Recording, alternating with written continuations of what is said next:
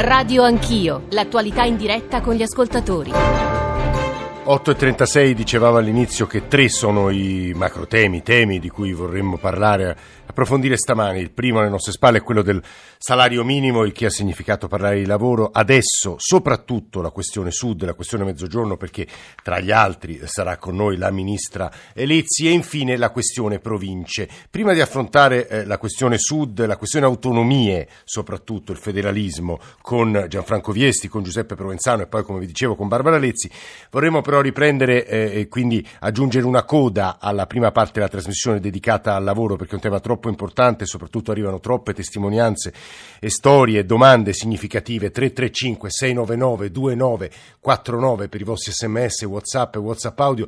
Quindi c'è un'ascoltatrice, ci sta aspettando un paio di whatsapp audio che volevamo farvi ascoltare. Cominciamo dai whatsapp audio. Ma non si potrebbe invece di aumentare questo salario minimo diminuire le tasse? Perché se si parla di 9 euro lordi all'ora per poi prenderne più o meno 7 euro, questi 2 euro non è che potrebbero essere risparmiati da noi lavoratori, così che abbiamo più soldi in busta paga invece che più soldi fittizi, ma molto di meno in tasca. In Italia il salario è bassissimo per il semplice motivo che le tasse sono tante. Eh, calcolate che un'azienda deve, deve pagare il 60-65% di tasse, è ovvio che il salario va a diminuire. Quindi se si taglia, o meglio, si fa un netto taglio sulle tasse, il datore di lavoro è ovvio che andrà anche ad aumentare il salario del dipendente, altrimenti è una presa in giro. È interessantissimo questo tema del taglio delle tasse, se anche io di, direi del cuneo fiscale, perché se c'è un'espressione, una parola che ieri mi pare sia stata affermata anche sui palchi sindacali, è quella che riguarda il cuneo fiscale. Infine Ivana da Parma, buongiorno Ivana, benvenuta. Buongiorno, buongiorno, buongiorno a, a tutti. Ci dica. Allora, eh, niente, eh, vent'anni fa io mi sono licenziata da un lavoro dipendente come educatore di nido per mettere un po' alla prova le mie due lauree in pedagogia e in psicologia. Sì. Eh, mi sono amaramente pentita di questa scelta perché oggi, a 67 anni, quando tante delle mie colleghe ormai al di là della quota 100 sono andate in pensione con un salario con un compenso, insomma una mm. pensione comunque che è intorno ai 1300-1350 euro, io ancora non andrò in pensione, quando andrò avrò al massimo 950 euro, perché i miei 20 anni di lavoratore autonomo mi daranno una pensione di 250, sommata a quella naturalmente del lavoro dipendente che ho fatto. Quindi eh, è stata una scelta che, eh, eh vista oggi, Que- non è stata certamente vincente. Adesso eh, i lavoratori e le lavoratrici autonome devo dire che sono parte della nostra, del nostro eh, eh constituency, come si direbbe, cioè degli ascoltatori, della parte dei nostri ascoltatori più, più, attenta, forse la più numerosa. Quindi questa testimonianza è solo un piccolo tassello tra, tanti, tra i tanti che riceviamo su questo tema e promettiamo a Ivana, ma in generale ai nostri ascoltatori e ascoltatrici di tornare su questo argomento. Eh, io non credo che il professor Viesti voglia adesso tornare tornare sul salario minimo, sono temi che ci porterebbero troppo lontano, perché lui che è un economista eh, che insomma, al mezzogiorno ha dedicato molti saggi importanti, ma che in questo periodo sta combattendo una eh, battaglia non personale, perché in realtà riguarda tante altre persone, ma insomma lui la sta combattendo sulle pagine dei giornali in maniera mh, molto tenace sulla questione dell'autonomia. Le sue preoccupazioni eh, sono crescenti, adesso eh, diremo agli ascoltatori dove siamo arrivati, qual è il punto, permettetemi prima di tutto di salutarlo, lo insegna all'Università di Bari, Professor Viesti, benvenuto, buongiorno. Buongiorno a voi. Così come un'altra voce molto attenta al mezzogiorno è quella di eh, Giuseppe Provenzano, meridionalista, membro della direzione nazionale del Partito Democratico, voluto da eh, Nicola Zingaretti e autore di un libro che ragiona molto sui temi della, della sinistra, la sinistra e la scintilla idee per un riscatto. Provenzano, buongiorno anche a lei. Buongiorno a voi, e buongiorno tra, Gianfranco. Tra una decina di minuti sarà con noi eh, la ministra per il Mezzogiorno Barbara Lezzi. Allora, dicevo, eh, Gianfranco Viesti, poi mi, col, mi, corregga professore, però mi sembra che la situazione sia la seguente. Nell'ultimo Consiglio dei Ministri Matteo Salvini ha detto, eh, mi pare, testuali parole, le ritrovo da qualche articolo che ho qui sparso di fronte a me, abbiamo fatto passi avanti sull'autonomia, le intese con le regioni saranno portate al prossimo Consiglio dei Ministri e questo avveniva a fine aprile. Luigi Di Maio è molto più titubante su questo tema, teme le ragioni non solo del Sud ma più in generale le possibili scollature o scollamenti che si determinerebbero eh, tra le regioni eh, italiane. È in corso nella commissione bicamerale sul federalismo fiscale, sono in corso una serie di audizioni, il cronoprogramma dovrebbe portare entro l'autunno al voto di Camera e Senato eh, su, se non sbaglio, la eh, cosiddetta autonomia differenziata. Allora, professor Viesti, mi aiuti a capire qua, come stanno le cose e perché e quali sono le sue preoccupazioni. Professore. Allora, primo, eh, stiamo parlando di come funziona l'Italia, cioè stiamo parlando della scuola, della sanità, dell'ambiente, delle infrastrutture, delle politiche per le imprese, dei beni culturali, eh, cioè di tutti gli aspetti dell'intervento pubblico in Italia, una grande discussione su tu- come funziona il Paese.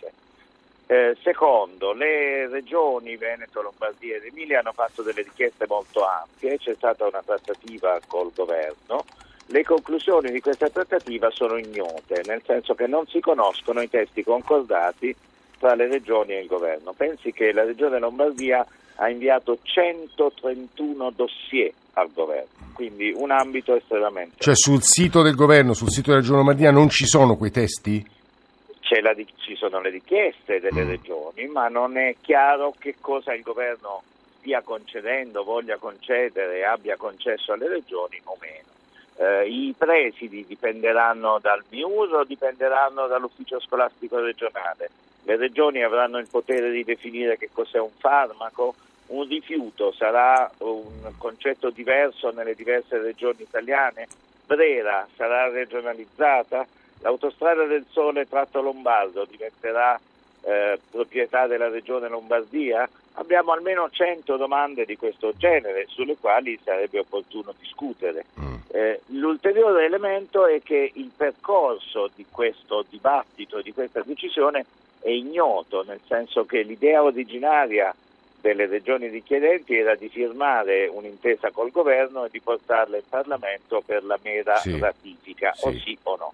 Invece c'è molta discussione perché diciamo, sembrerebbe opportuno. Tra, tra l'altro, che... professore, io adesso chiederò alla ministra Lezzi se il Parlamento possa o meno emendare quel testo. Eh, certo, è così ampia, la materia è così ampia perché di tutte queste materie staccare un pezzo delle competenze dai ministeri e portarle solo ad alcune regioni, competenze diverse regione per regione, trasforma l'Italia in un paese molto differenziato, diciamo con un po' di cattiveria si potrebbe dire. Però, professor Viesi, ci sono alcuni governatori del Sud che chiedono l'autonomia differenziata, o sbaglio? Uh, con molto maggiore cautela oggi rispetto a prima. E, sa, qui è molto intricato il discorso perché un conto sono le amministrazioni regionali per le quali avere maggiore potere comunque fa piacere perché più potere, più sì. risorse, più intermediazione. Un conto sono i cittadini e le imprese. Non è detto che gli interessi di qualche presidente di regione del Sud siano gli stessi dei suoi cittadini. Ecco, a proposito di Sud, le faccio un'ultima domanda che poi farò anche a Giuseppe Provenzano. Questo governo che cosa ha fatto in particolare per il Mezzogiorno? Lei è pugliese, peraltro, professore. Ma ha gestito in continuità le attività che già ci sono e eh, ha introdotto questo reddito di cittadinanza che ha molte criticità ma che da, da, alcuni aspetti va nella giusta direzione di contrasto alla povertà. Però fare solo il reddito senza dare prospettive di creazione di nuovo lavoro è una misura difensiva e alla lunga può essere anche un po' pericolosa perché poi quando scadrà il reddito non si Cioè non c'è nient'altro di specifico a suo avviso? Non c'è da un, né da un lato un rilancio degli investimenti pubblici che sono l'aspetto più importante, grandi investimenti, piccoli investimenti nelle città, nelle aree interne e dall'altro diciamo, politiche per il lavoro. Noto per esempio che ieri il presidente di Assolombarda Bonomi sì. ha fatto delle proposte molto interessanti sulla riduzione del cuneo fiscale a vantaggio dei lavoratori a partire dai salari più bassi. Mm. Eh, questo legherebbe i due pezzi della sua trasmissione, nel certo, senso che certo. per il Sud sono sempre le grandi scelte nazionali quelle che contano di più, mm. più che le cose specifiche. E sì. quindi una politica per l'occupazione, soprattutto per, per l'occupazione con salari più bassi, potrebbe essere una misura di rilancio dello, del, del, lavoro e della domanda interna a vantaggio di tutto il Paese. Mm. Eh, Giuseppe Provenzano, torno a salutarla. Se non sbaglio, in un suo intervento recente lei ha detto che a suo avviso il DEF addirittura penalizza il Sud. Perché Provenzano?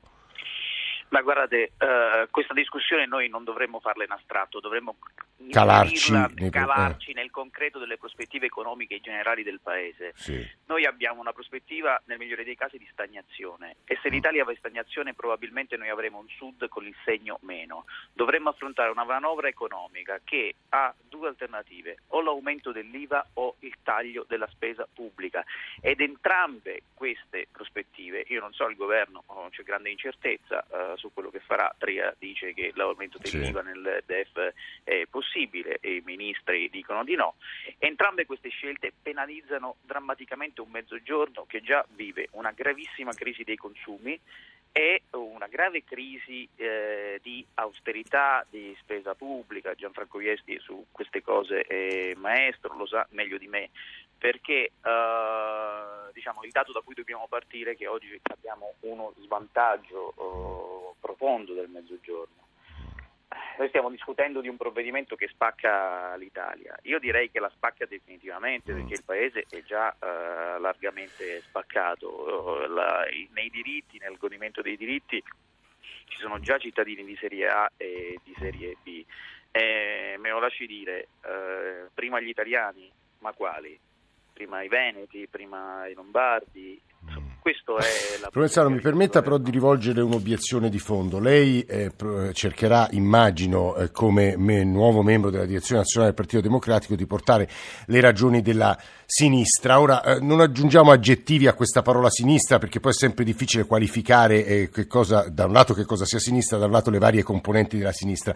E però eh, alla eh, sinistra de, va addebitato, se non altro il risultato elettorale del 4 marzo, quello dice di aver dato o comunque essere stata percepita come aver dato poco o nulla al mezzogiorno a due o tre generazioni di giovani meridionali. Questo è vero o no?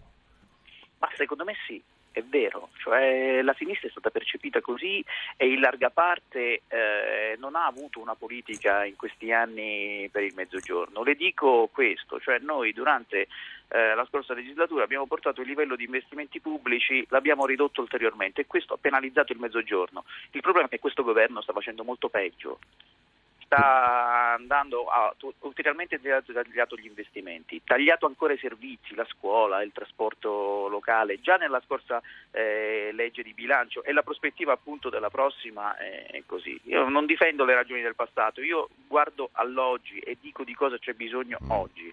Oggi c'è bisogno del contrario di eh, spaccare il paese, c'è bisogno di redistribuire di più, c'è bisogno di fare investimenti pubblici, eh, il reddito di cittadinanza, ma quella lasciatemelo dire dire, non è una misura per il mezzogiorno, è una misura di contrasto alla povertà che già tra l'altro ha eh, numerosissime incongruenze interne, già abbiamo visto le proteste dei poveri cittadini che si vedono riconosciuti una elemosina più che un reddito di cittadinanza promesso e tuttavia il problema è creare lavoro. Oggi al sud lavora meno di un giovane su quattro e meno di una giovane donna su cinque. Uh, io sono stato in Sicilia in questi giorni, ieri ero a Portella della Ginestra. Sì eh, insomma, noi eh, stiamo affrontando una questione drammatica e come pensiamo di affrontarla? Con uno Stato che diventa uno Stato arlecchino? Mm. Cioè, questo, su, questa, su, questa, questione delle autonomie, autonomie differenziate eh, dovremmo anzi restare perché poi nel ringraziare Gianfranco Viesti e Giuseppe Provenzano per le loro analisi, le loro, le loro parole, dico che le sintetizzerò per eh, la ministra Lezzi, ma in parte la ministra stessa ha ascoltato le parole di Gianfranco Viesti e Giuseppe Provenzano. Il primo ehm, è pugliese, il secondo... Provenzano, lei di dov'è?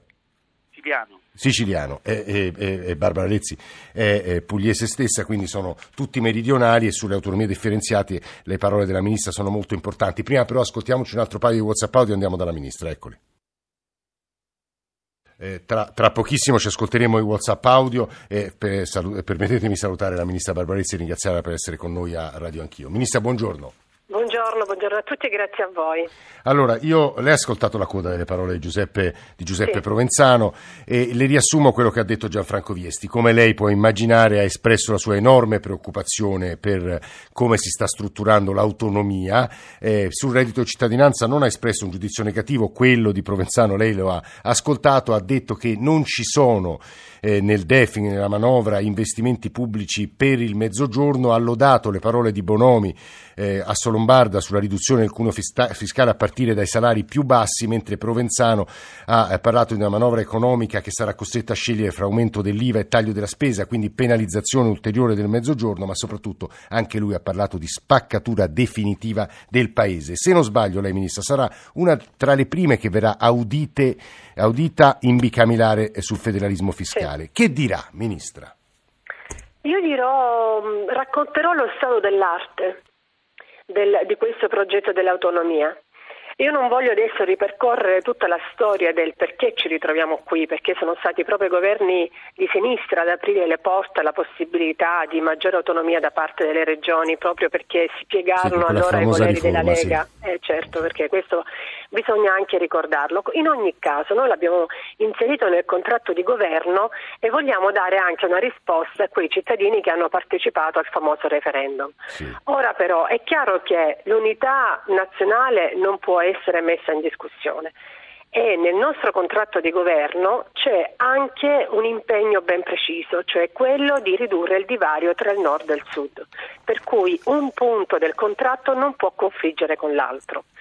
Io credo che in realtà le, la Lega sia anche in difficoltà a stilare questo accordo, questa, questa intesa, perché di fatto anche l'altra sera io non ho avuto modo di vedere le bozze aggiornate. Mm, mm, mm, Ora io quello che ho chiesto l'altra sera in Consiglio dei eh. Ministri è una cosa a mio avviso Quando molto... Salvini ha detto nel prossimo Consiglio approviamo le intese e Di Maio ha detto beh, vediamo, eh, giusto? Beh, vediamo, vediamo perché io ehm, ravviso nei colleghi della Lega ehm, delle paure, dei timori. Perché?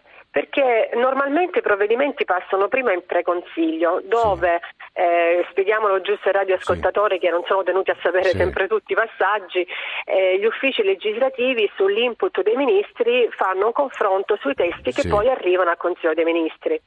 Quindi questo passaggio ancora non è stato fatto, è giusto che tutti i ministri abbiano contezza di questa riforma. Mm io ho sentito l'audizione del ministro Tria in cui eh, sì. invece eh, palesava dei timori di incostituzionalità, pare che siano stati recepiti nelle nuove bozze, ma noi questo non l'abbiamo visto.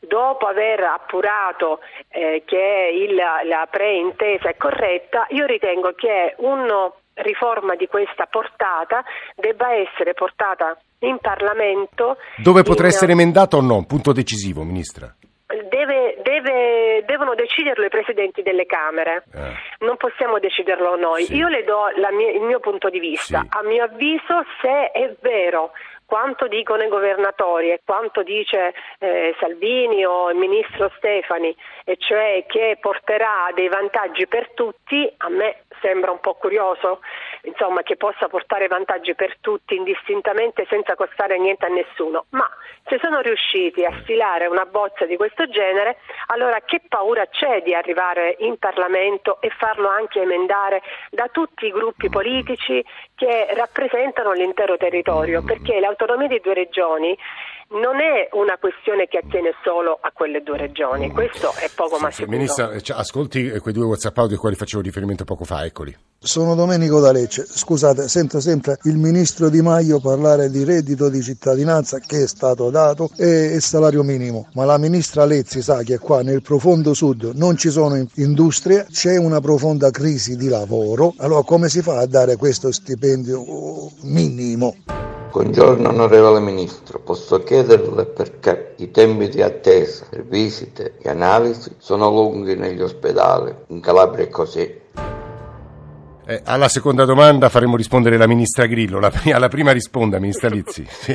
È vero, al Sud è stato trascurato negli ultimi decenni Allora, cosa stiamo facendo noi? Stiamo cercando di potenziare e rendere sempre più attrattive le zone economiche speciali che riguardano le otto regioni obiettivo. Ci abbiamo messo su oltre 250 milioni che già c'erano, altri 300 milioni che possono aiutare gli investimenti privati coordinati con il pubblico, quindi con questo fondo che aiuterà gli investimenti però, però privati. ho sentito eh, Viesti, l'ho riassunto io e Provenzano dire in realtà come investimenti pubblici c'è pochissimo.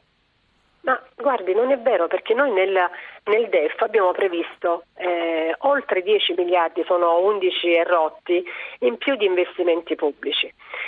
Que- di questi investimenti pubblici il 34% dovrà essere destinato alle regioni del Mezzogiorno. Che è la conferma Quindi, dell'impianto precedente, no? questa sbaglio, sì, è la conferma sì. dell'impianto precedente, però lo abbiamo esteso anche al settore pubblico allargato, mm. eh, ovvero... Però loro dicono non basta per una regione così, per un'area economica così in difficoltà, non basta, questo chiedeva. Non basta, ci sono anche i fondi strutturali europei che fino adesso però, bisogna ricordare, sono stati utilizzati in maniera sostitutiva, cioè hanno sostituito gli investimenti pubblici nazionali.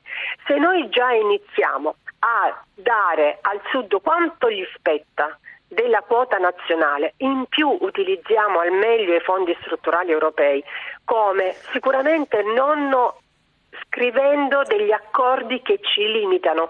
In questa programmazione, ad esempio, c'è un grosso limite. Noi non possiamo fare oltre il 10% del totale in strade, quando invece nel nostro mezzogiorno ci sono delle strade eh, che sono indecenti, non degne di un paese civile. Scusi Ministra, ne approfitto. È una regola che ci siamo data noi però. Eh, ne approfitto, Italia. ma abbiamo pochi secondi, però se, siccome è il tema della terza parte di Radio Anch'io, con le province lei che vuole fare? Che farebbe lei? Perché parleremo di questo e agli ascoltatori chiediamo proprio questo. Che facciamo con le province? Lei che farebbe, allora, Ministra? Prima il professore Provenzano ha parlato di taglio della spesa o aumento dell'IVA, oltre a ricordare sì. che le clausole non sono sicuramente frutto del nostro, del nostro governo. Voglio anche dire questo. Allora, le province richiedono 2500 poltrone sì. di politici. Qui non significa dare maggiori servizi, ma avere maggiori spese per la politica. Noi siamo per l'abolizione delle province e per attribuire le competenze a regione e comuni. Mm. Qui noi stiamo lavorando anche perché si facciano le giusti riparti per comuni e regioni, in modo che anche qui ci sia finalmente un'equiparazione tra regioni del nord e del sud e comuni Ministra, queste sue parole noi le isoliamo e le, ci apriremo la terza parte di Radio Anch'io dedicata a questo, tempo, a questo tema. Che fare delle province? Grazie alla Ministra Lezzi.